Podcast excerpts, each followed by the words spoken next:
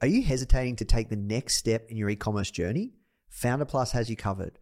With proven frameworks tailored to your business needs for fast results, a supportive community of over 30,000 like minded entrepreneurs, and weekly live mentorship sessions, Foundr Plus is your key to success. Try Foundr Plus today for just $1 for seven days and start building your dream business with confidence. You can visit foundr.com forward slash start dollar trial or click the link in the description to claim your trial. Hey, Foundr fam, before we dive into another incredible conversation, I want to share something really special with you. Whether you're just joining us or you've been following us since the beginning, you've been a critical part of our community working to change entrepreneurial education. I started Foundr almost a decade ago with the mission to provide entrepreneurs access to the world's greatest business leaders. Our goal was to break down barriers to entrepreneurial education, and that's taken us on a journey from Foundr Magazine to this podcast and beyond. And today marks the next step in that journey Foundr Plus.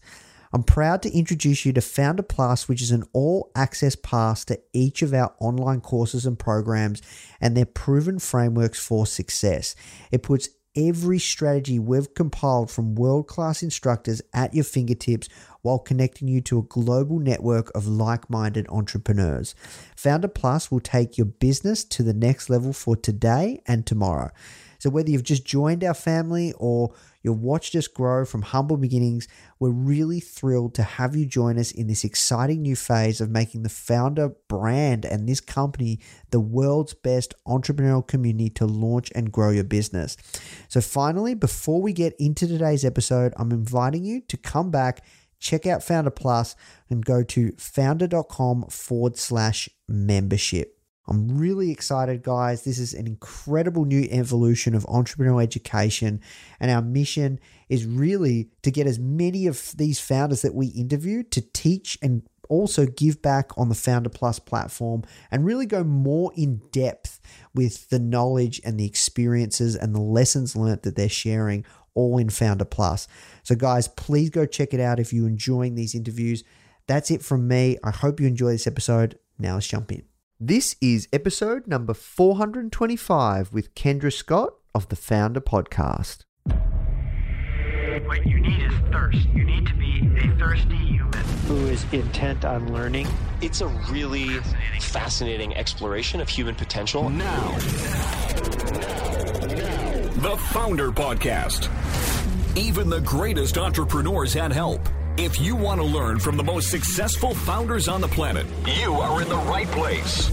Branson, Mark Cuban, Tony Robbins, Tim Ferriss, Arianna Huffington, Seth Godin, Steve Case, Gary Vee, Sophia Amoruso, Barbara Corcoran, Daymond John.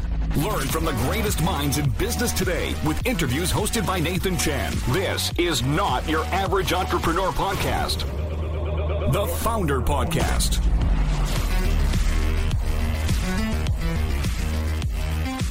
Hey guys, welcome back to another episode. Today's guest started her jewelry company in her spare bedroom with $500 from her bank account in 2002. And now Kendra Scott's jewelry, home decor, and beauty products are sold at fashion retailers including Neiman Marcus, Nordstrom's, and hundreds of other boutiques, and at more than 100 Kendra Scott stores. Now, the company has outgrown from that spare bedroom has now been valued at over $1 billion.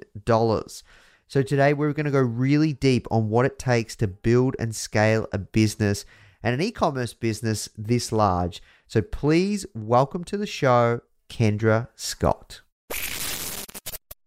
The first question that I ask everyone that comes on is how did you get your job aka how did you find yourself doing the work you're doing today? You know it's it's been a journey that really started when i was a kid. My aunt joanne was a fashion director at a department store in milwaukee wisconsin. And i grew up in a little town kenosha which is about 35 minutes away from milwaukee. And going to her apartment and being in her closet and seeing all of her slideshows from her being in milan and paris and London and New York, places that seemed so far away as a little girl from Wisconsin, really just brought me into this world of fashion that I felt like was magical. Uh, you could be anybody you wanted to be. It really just transformed you, right? Fashion could you could create whoever you wanted to be, and and And I think I was just drawn to it from a very early age uh, of that magical sense of it. And here we are, right? Starting my first company was a hat company. Um, and really wanting to utilize that love, that passion for design, for fashion, and really for making people smile. I just remember how I felt when I'd put on her clothes in her closet and just the smile on my face, how I would just feel more confident and all of those amazing things that can happen, right? And I knew I wanted to be a part of that industry. And so just really led me to finding that and continuing to just reach for it and strive for it from from the very beginning. Yeah, and I'd love to talk about the hat shop. Like, it was your first business. Uh, what did you learn during that process? Because it didn't work out, right? No, it did not work out. And you know, I think that's so important is because if you talk to any successful entrepreneur, they are going to have at least one failure story for you and there's probably way more that they can talk about as well. But that one for me was honestly the greatest gift and I'm sure you hear that a lot, like these failures that happen in so many ways for me was my MBA, right? That I didn't get. I dropped out of college. I started the Hat Box at age 19. I was inspired to start it because my stepfather was undergoing chemotherapy for brain cancer. And I met so many women that were going through those same struggles of hair loss and, and just their journey was so hard. And I thought, well, God, if there was some way I could make headwear for them that made them feel beautiful and that also was comfortable. So I was lining hats with cotton linings that were soft and comfortable on their heads. And really, at first, just as a need of wanting to bring fashion to them and make them smile and realize why aren't there more hat stores out there? Uh, why aren't people wearing hats again like it's 1940? We need to start hats. And so dropped out of school with this, you know, ready to change the world, an idealist at age 19, uh, and opened my first business and started thinking again, hoping the world was going to change with me in this great idea. And after five years, of trying to get the world to want to wear hats like it was 1940 and realizing that just was not happening. Um, I had to close that business. And not only did I have to go through the failure of closing this business and, the, and being so humiliated because now I'm a college dropout. All of my friends have graduated from college and you know are getting their jobs in these new places. I'm now a failure of business. I have no college degree. Um, now what am I going to do? But what I didn't realize at that moment when that store closed is that those five years of running this retail business of learning about margin learning about overhead understanding you know how to really run a retail business was the framework the foundation for my next thing that was going to work which was my jewelry company and the answer to my future was in that little store. I was making jewelry kind of on the side because it was something I loved to do. And I'd put it in the case at the register and it would sell the day I put it in the case. But I had it in my head that hats were the thing. It had to be hats. And I wasn't seeing what was actually working. So sometimes I think as an entrepreneur, we get, especially in those early stages, we have an idea like this is what it has to be. But we sometimes have to step ourselves away from that and get that 360 approach because it may be something a little different is actually working that could be your future opportunity. So after I shuttered those that store, like devastated, uh, I would still get calls from my some of my best customers and I would be so excited to hear from them. And Nathan, they were not calling me because they wanted more hats. They were calling me because they wanted a pair of earrings to match the neck- necklace that they bought, or their sister loved the necklace so much that she wanted to buy her one. Could you make one, Kendra? And so I found myself, you know, going, huh, this is weird maybe there's something to this jewelry thing. Uh, and so it really was the entry into the next thing that I started to do. Uh, but really, again, it had to be like bang on my doorstep, phones ringing for me to actually see it. Yeah, I see. And what were the challenges when you started the jewelry company in the first few years? Well, you know, there's, I mean, so many, right? It, um, I know this is an only hour that we have, so we could need, you know, we need about uh, you know, 10 hours. But you know, it was right after the recession. So, um, you know, I had my my first son was born 11 11 2001, which is exactly you know just a few months after 9 11.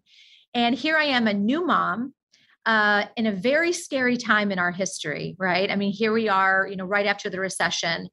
And to think about starting a business after I've already had a failure, a failed business under my belt, was terrifying. And I didn't want to tell the world I was starting another business. Uh, and quite honestly, I didn't have the financial ability to, you know, do anything big. So I started small. I had $500. I bought, you know, some materials, stones, wire. I made a tiny collection. And I went store to store in Austin, Texas, with my little baby son in a baby carrier uh, and my jewelry in a tea box I had gotten for my wedding. And again, very quietly, I wasn't out this time to change the world and have everybody see Kendra Scott. And I wasn't going to open hat stores like I wanted to all over the country. I was going to just try to be a great mom to my new little baby, be in fashion again, which I loved, and try to help, you know, bring in income for our family to be able to, you know, have a life that would provide us, you know, some extra, extra money in the household never writing a big business plan to build a over billion dollar brand in those early days. Um, and as i started to see the success again it took me a little while to actually want to tell people that i was in business again because i was afraid of what they would think. And i think knowing that you know here i was and i started to kind of prove myself and it wasn't myself that started telling people it was my customers, it was my best friends, it was my family. All of these people just came supporting me and loving what I was doing and helped me have the strength to say, okay, I'm really doing this. I really have a business. And I'm going to not be afraid to tell people about it anymore. Actually, I'm going to start screaming it from the rooftops. And I think, you know, having confidence after a failure is one of the biggest challenges for any entrepreneur. It's that not just dust yourself up and get up, you know, dust yourself off and get up again mentality. It really is that own of going, you know what, I can do this. And I and I'm going to figure out what I just learned from what that obstacle was that we, you know, that I over I'm going to overcome it. And I'm not going to give up. I'm going to do it again and I'm going to do it better this time and smarter this time and not be afraid. And can you tell us about kind of you talk about that grit going through it? I know that you experienced a lot of rejection uh, trying to raise capital. Can you talk us through that process? Uh, that would be the understatement of the year, Nathan. I would go into so many boardrooms. Um, and my dad used to say, "Well, don't be intimidated by the men in suits." Uh, be, but I was intimidated by the men in suits, and I would walk in. And in Austin, when I was starting my company, it was very tech-heavy industry. It was all about tech, tech, tech and they wanted me to be a tech company. And here i was this you know southern girl who was in fashion and trying to explain what i was doing. And even after having success of getting some major department stores and and really starting to grow the business uh, it would still be like i felt like they were just laughing at me in the face. And i'd walk out and it was just every time it was like okay you know what? Just keep trying. And i and i got great advice from one of my mentors. And he said kendra you know, I well, this was funny. He first I had somebody tell me, well, you need an angel investor. And I said, yeah, I need an angel. Where do these angels hang out? I need an angel. Um, but they don't just hang out. Like you just, you know, it was different time, 2003, 2004. We didn't have access to people via social media and these different, you know, platforms as we do today. And so I would try to go into these meetings and just kept getting, you know, shut down, shut down, shut down. And one of my mentors told me, Kendra, if you build it, they will come. And they're going to come aggressively. Focus on building the absolute best business you can build. And I know that's hard. And I was doing it through lines of credit, credit card debt, putting every single thing I owned up for collateral. Uh, within a short period of time, I had a one and three year old and was going through a divorce. So now I was a single mom on top of all of this with an in basically a baby and, and a just toddler. Uh, and it was hard because I needed help and support, um, but having to put everything I had at risk. But again, just focusing on the business, focusing on building the best business I could. And he was right because people started to take notice, and I wasn't calling them anymore. I started getting calls from investment bankers and you know interested investors and it was a really eye opening experience for me to be able to then go, oh, wow, now they want me. But I had to prove myself a little bit. Yeah, wow. And you know, in 2008, the world had changed, recession has hit. Um, how did that affect the business? And was that around the time you were trying to raise capital? Uh, you know, everything you had going on, lines of credit, everything you owned, going through the divorce. Was it around that time? So I was divorced in 2005, um, and so was already divorced. Um, in 2008 i can't even explain to you. So we were just a wholesale company so i was just selling to other retailers. I was not direct to consumer. Um, after the hat box and that failure of running a retail store i said i am never going to be in retail again. I am never going to do that. That is scary stuff don't want to have any part of it. Get me out of retail. So this is safer. I they you know a store writes an order, boo boo boo. I pack it up, I mail it to them. They deal with it. You know it's great, beautiful business. 2008 hit, and all of my eggs were in that one basket. Nathan, I had the power that I didn't have was in the power of the buyers that were writing the orders for the department stores who are now getting laid off with the recession, relationships that I had built just you know, going away overnight, boutiques and stores that I had worked with across the country shuttering left and right. Uh, big companies filing for bankruptcy uh, that I had just shipped orders to. Um, you know, it was devastating time. And I only had a line of credit. I had no investors. Uh, and to try to even think about getting an investor to invest in you at this period I mean, that was not even there was an, there was no conversation starters there with, hey, what do you think about investing? I know we're going through you know an economic collapse financially, but you know maybe they're like absolutely not. Then my bank, big bank, calls and says, you know, we feel that jewelry, fashion, these are high risk areas for us, and we'd like you to pay off your line of credit within the next six months. Wow. Yeah. And I said, well, I don't, I, I can't. I can't pay off the line of credit and I've paid my interest. I've done all the things I'm supposed to do. I've never been late on a payment. Uh, and I'd call and try to talk somebody, and they'd be like, uh, "What's your loan number?" And I'd be like, "A7, blah blah blah." You know, all these numbers. They didn't care that I was Kendra Scott. They didn't care that I was a person. You know, they just were like, "What's your loan number?" And you'd get shifted around. And I remember sitting on my kitchen floor and just crying and thinking, "This is it. I'm going to lose my business, like so many of the businesses around me." And I thought, okay, what am I going to do? And I started to go to some local Texas banks. And I went to one local Texas bank, and there the president was female, and she wears my jewelry. She knows my brand well. You know, I'm very well known in Austin. And I sat across from her, and I remember saying, Carrie, you know, can you please consider taking on this line of credit? And I promise you, with everything I have. If I have to sell everything I own, I will not only just pay it back, but I'm going to crush it. And here's my new business plan and how we're going to get out of this. We are not going to just focus on wholesale anymore because I need to have a direct connection with my consumer. I need her to say, I want Kendra Scott when she walks into every department store. Where is the Kendra Scott? And the only way I can do that is if I have a direct connection, meaning I need to get back into retail. I need to get back in, and have an e commerce website and I need to start to communicate with her directly, not through middlemen anymore. And you're thinking, you know, all these stores are shuttering. Here I'm going in and I'm opening a store. Um, you know, I'm doing kind of the crazy thing.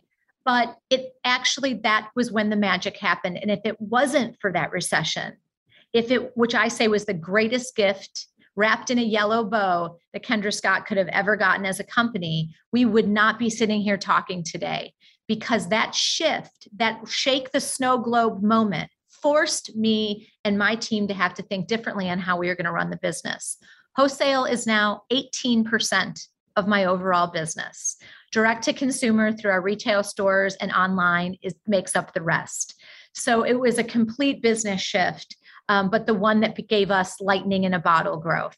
Yeah, wow, it's crazy. So when when was it that you knew like what was the breakthrough moment that you knew that things were going to work you were going to be okay so obviously you you know you went to that local bank you got the line of credit you started to shift the model but when did you know how long did it take that's a great question. I mean, people sometimes ask me, I remember even just a few years ago and saying, I don't know if we're quite there yet because you're always, I'm always, you know, I'm never complacent, right?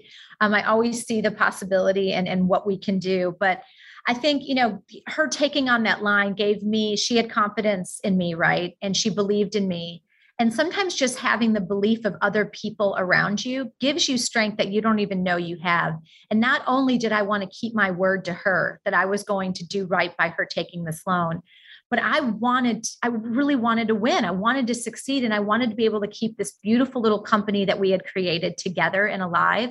When we opened our first retail store, we knew we had to be disruptive and we had had our offices we, we moved offices to right above the store. So all of us would walk through the store in the morning to go up to our offices that were above the store and we all wanted to engage with the customer. We wanted to find out what she loved what she didn't like what she wanted more of um, and we wanted to be an experience where she could touch and feel the jewelry without having to ask somebody to take it out of a, a case. Uh, we created Color Bar where she could sit in an actual bar and drink mimosas and have cupcakes and watch her jewelry be made in front of her while she picked out the stones she wanted in the settings. It was unlike any jewelry shopping experience that had ever existed. And what I craved myself as a consumer when I would go and shop for jewelry prior to this. So we were very disruptive in what we were doing. And I remember so many people saying, this isn't going to work. You're going to have so many people stealing things, Kendra. You know, what are you? You're crazy. This is, you know, you're going to be just spending all your money on champagne and cupcakes, and you're going to, you're, this is never going to work. And I think when you hear things like that, sometimes that gets me excited because I'm like, that's when you're doing something that's scary to somebody else, could be magic, right? And sure enough, we had customers lining up around the store.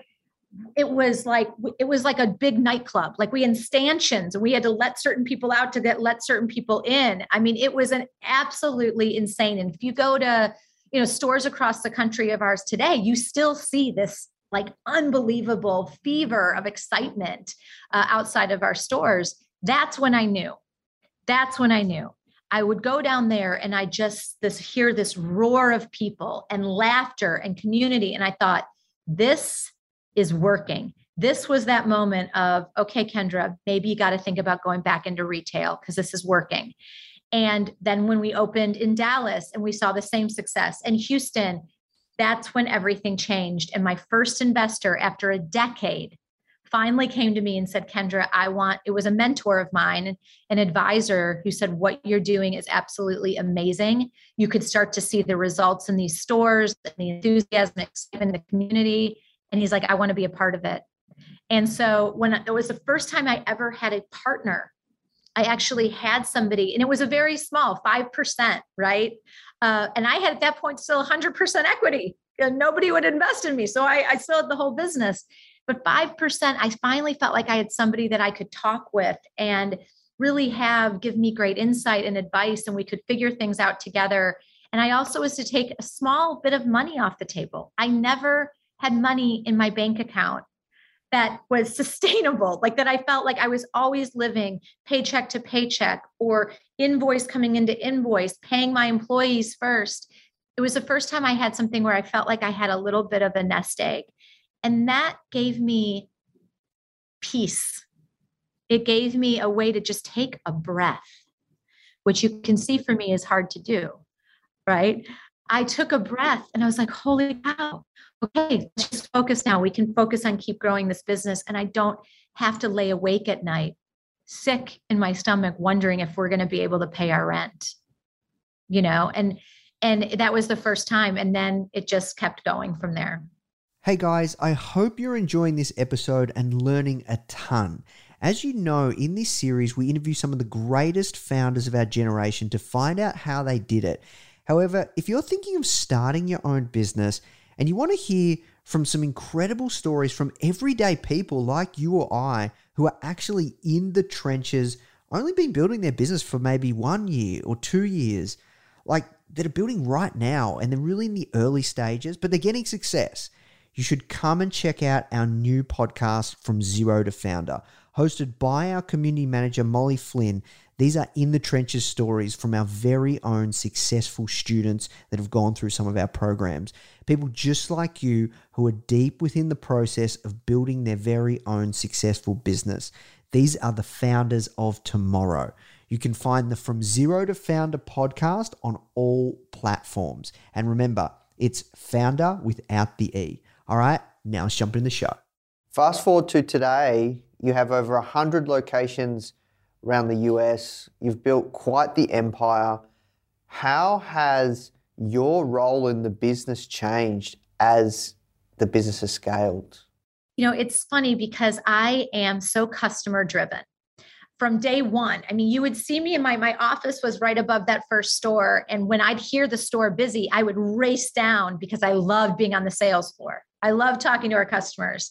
Uh, and what's been fun over the years is, you know, obviously as CEO and growing as fast as we were growing, 5 million to 25 million to 75 million, you know, to 90 million to 150. I mean, it was just like hiring, how we were managing all of this, bringing on amazing leadership within our organization, building our team out.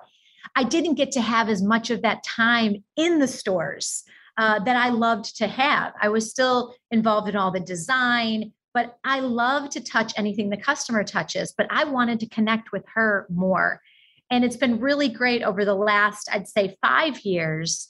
Now that I've got this phenomenal team around me, I've been able to do some of those things that allows me to really reconnect with our customer uh, and really see her and meet her firsthand. And so, um, my first and only job here is to make sure that you know she's the boss. She's my boss, and I got to check in with her regularly, and I got to find out what she needs, what she wants, what she's happy about, what she you know whatever it might be and that's my first priority every day is is surprising and delighting our customer and really working with our teams on thinking creatively on how we can do that. Um, when you have a great deal of success, that's not when it it's it ends. That's when it begins. Uh, the pressure really is on then because you have to keep exceeding those expectations for your customer. And then in addition to that, keeping your culture alive. We talk a lot about, you know, people go, why culture, culture, especially in the early stages of business when you're starting a business well is culture really that important your culture is everything it's it's the heart of a great company and so our culture for me initially was that I was a mom. So family was everything. And I wanted to create an organization that felt like family, that supported each other's families, and that treated our customer like family. So family was the heart. Giving back to our community was at the very start of this this this was my purpose was I wanted to create a fashion brand that helped change the world for the better um, and hiring people that have that like mindset. So, understanding what your core values are, then you start to hire people that share those core values, and that becomes your culture. And for me, I am the head of that, the, the light of all of that to make sure that we keep that at the forefront because that's what shines through when you walk into one of our stores. That's what you feel with any interaction with our customer service teams.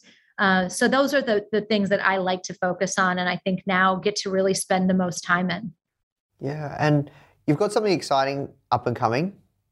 New book. Born, oh, look it! I got it here. Born to Shine. Can you Born tell us? Shine. Can you tell us how that came about?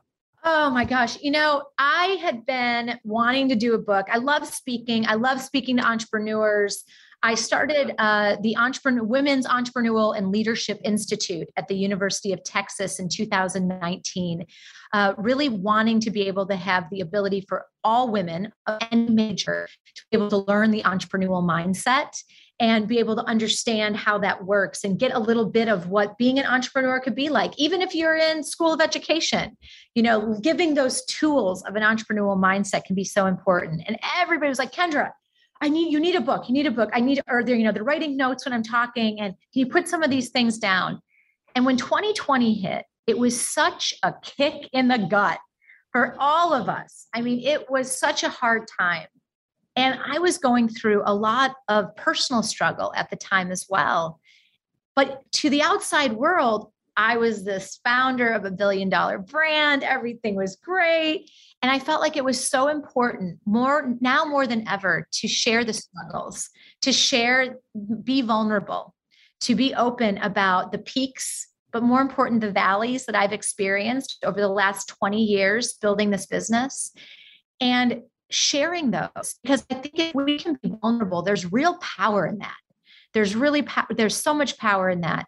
And I think this is a book not just for business owners or entrepreneurs, but for people that are going through a transition in their life, you know, that there's something that is changing that's big. Maybe it is going into a new career or getting back into the into the uh, career world. It could be a graduate who is going through this next big life change in their life. So um, i think there's just a lot of lessons in this book about helping to kind of find your own light but all, in addition to that helping other people see the light within themselves i'm really excited about the book i'm curious um, what's what's the one big takeaway that people can take from the book What's what's the one thing you want people to take away?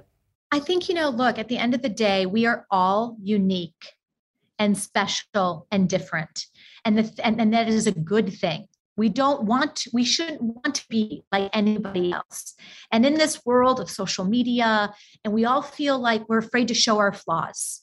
We're afraid we have to airbrush things, we have to look perfect, and we have to smile, and we are afraid to show our flaws. I hope this book helps people know that their flaws are beautiful, beautiful marks on who they are. And that's what made you you. And that's what makes you unique and special. And to not be afraid to share that, but to say, I'm proud of who I am. I'm proud of where I come from because it doesn't matter what you've gone through, where you've come from, how many people tell you no, that you can't do something that won't ever happen. I hope this book shows them that yes, you can. And you are unique and you are special and you are put on this earth to do something awesome, whatever that is that brings you joy. Wow, incredible. Um, so I want to switch gears, talk about the now. With the with the looming recession, uh, what advice do you give to startups and small businesses looking to weather the storm? You know, I, I talked earlier about how, you know, starting my business right after 9 11, a very uncertain time, really in, in the globe, uh, was for a lot of people a crazy time to start a business and with a new baby. Uh, you wouldn't think that's always a great idea. But the greatest thing that happened is that it forced me to kind of think about life a little differently. Um, that time period, I knew I wanted still to feel good and beautiful, but I couldn't afford what was out there as a new mom. I loved color. And so I was trying to fill a void that I saw, right? And be create jewelry that was attainable for women. When the recession hit, that foundation of attain luxury that was attainable was an amazing thing, right? And the connections that I made with my customers from all of our philanthropic efforts gave me the support of our community really fell in love with much more than just the products, but fell in love with what the brand stood for and what we showed up doing all the time, right? And that's when it also forced me to look at the business differently. So sometimes when these things shake up, even the pandemic, I'll give you a great example. You know, I had to close uh, over 100 stores on March 16th. I remember it the, the day because I didn't sleep the night before uh, when we all had to make that decision of what was the best decision for our customers and our employees and how sick that made me feel. And I remember us going, okay, we've got to meet the customer where she is now. Where is she now? She's at home, she's on her phone, she's maybe also, you know, very scared. So our philanthropy department started getting boots on the ground. We had our stylists picking up the phones, calling good customers, checking in on them. How are you doing? Do you need anything? Elderly customers, we had store staff delivering them food and soup at their doorstep. And really, just again, thinking trans- connection before transaction. The connection we make with our customer was so important. We moved up plans for curbside. That was something we were going to do in the fourth quarter for Christmas. We had to move those plans up to April 1st uh, we were able to take our team and say, stop working on some of these things. I say, this was our 2020 plan, okay? This is what happened to our 2020 plan. And so I think as an entrepreneur, we've got to be open to know there are, we plan, we do great job planning things. We, we put forecasts out there. We're ready, right? And then things happen in this world. They're going, and I love to use the expression shake the snow globe because that's what happens. You have to be able to go and go, it's okay that it's not going to go exactly like this. What is our ultimate goal here? We don't want to lose our business. We want to make sure our customers are getting what they need. So, how are we going to pivot and be agile right now? And let's start throwing some things up against the wall. Have that entrepreneurial spirit of roll your sleeves up. That startup mentality is what we needed as a company, even though we're here, we are, you know, almost 20 years in at this point was that startup mentality of you've got to try things out and see what sticks. And that gave us this new agility. We had been kind of really like overthinking so many things that you sometimes miss opportunity because you're trying to be very thoughtful, very careful. But during COVID, we were like, we got to move fast. We got to paint the train while it's moving, folks. And we don't have a chance to just sit here and overanalyze things. And so we really had to put the gas on on some of these other things that we weren't doing. We started doing virtual styling. All of our in store events, like our Kendra Gives Back events that support local charities, we had to do virtual Kendra Gives Back events. Those events started bringing in more uh, revenue and more ability to give back to those organizations because now we had audience that maybe couldn't have made it into the store now able to do that shopping event online. So that's something that is now stuck with us as we continue to do in store events. We mirror that and do the same events online. And so all of those things were kind of forced onto us because of COVID, but are were great gifts to now that we're running actually a better business than we were prior to this event. So, you know, my advice is be agile. I know a plan is great and we all love a plan, but we got to know that sometimes that plan isn't going to be exactly what we think it is. Prepare sometimes for the worst, but be ready to absolutely take advantage of those opportunities when you can to take something that seems scary and actually make it something that is way better than you had originally dreamed.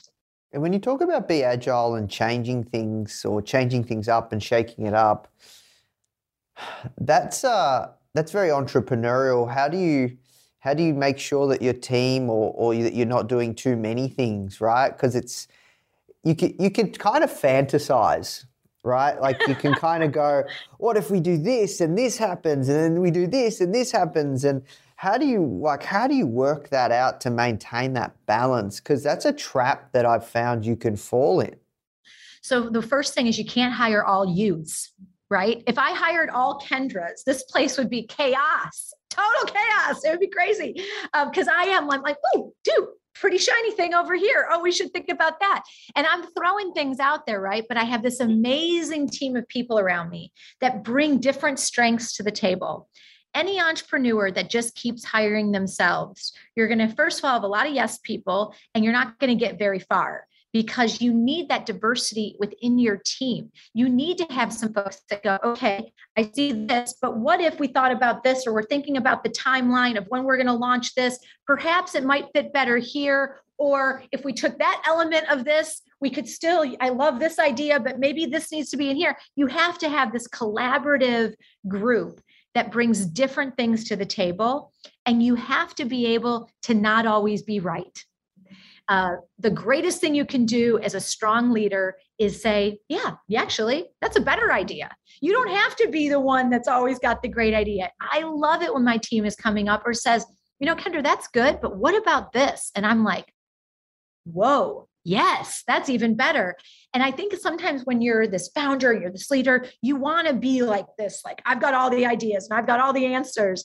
Um, and the greatest thing a great leader can do is say, I don't have all the answers and I know my weaknesses more than I know my strengths. And I'm going to bring a team around me that is absolutely amazing on the things that I'm not good at. Uh, and that is how you can start to take, and that you don't want to have a, a, a an empty, you know, you want to have a full plate of ideas but they're always there, right? And you're going to start to have your great team that starts to pick the best ones, cherry pick the best ones. And then again, you may change. We had launches we were going to do in 2020. We waited. It wasn't the time to do it. Uh, we had prepared to do them, but we all looked around the table and said, This isn't the time. This isn't the time. We've got to focus on other things right now. And let's wait on that. And let's put that aside for a minute and that was the right decision to make. Even though we were all super pumped and excited about it, we knew it was the right thing to do. And when you look back at your career, what uh, what do you hope your legacy will be? I think for me, it's what I said a little bit earlier is you know, I'm a fashion designer who was told and that I couldn't do it. Um, I don't have any formal training. I'm a college dropout.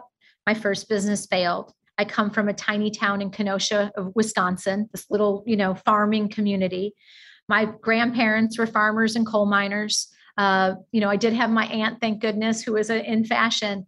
But I think for me, I want people to know that it doesn't matter where you come from. And it doesn't matter what you're told you should do or how your path should look. That when you are passionate about something and you are just absolutely know in your heart of hearts, this is what I was meant to do. And you also have a purpose that is greater than just money. If you are running your business today because you want to be rich, you have already failed because money does not make you happy. You've got to have a greater purpose. And I, I hope that my legacy is that you can do what you love you can have great success, but you can also change people's lives uh, for the better in the process. Incredible. Um, finally, before we move to the hot seat round, one last question, and that is yeah. where can people find out more about yourself and also your new book, Born to Shine? Well, you can buy my book anywhere books are sold.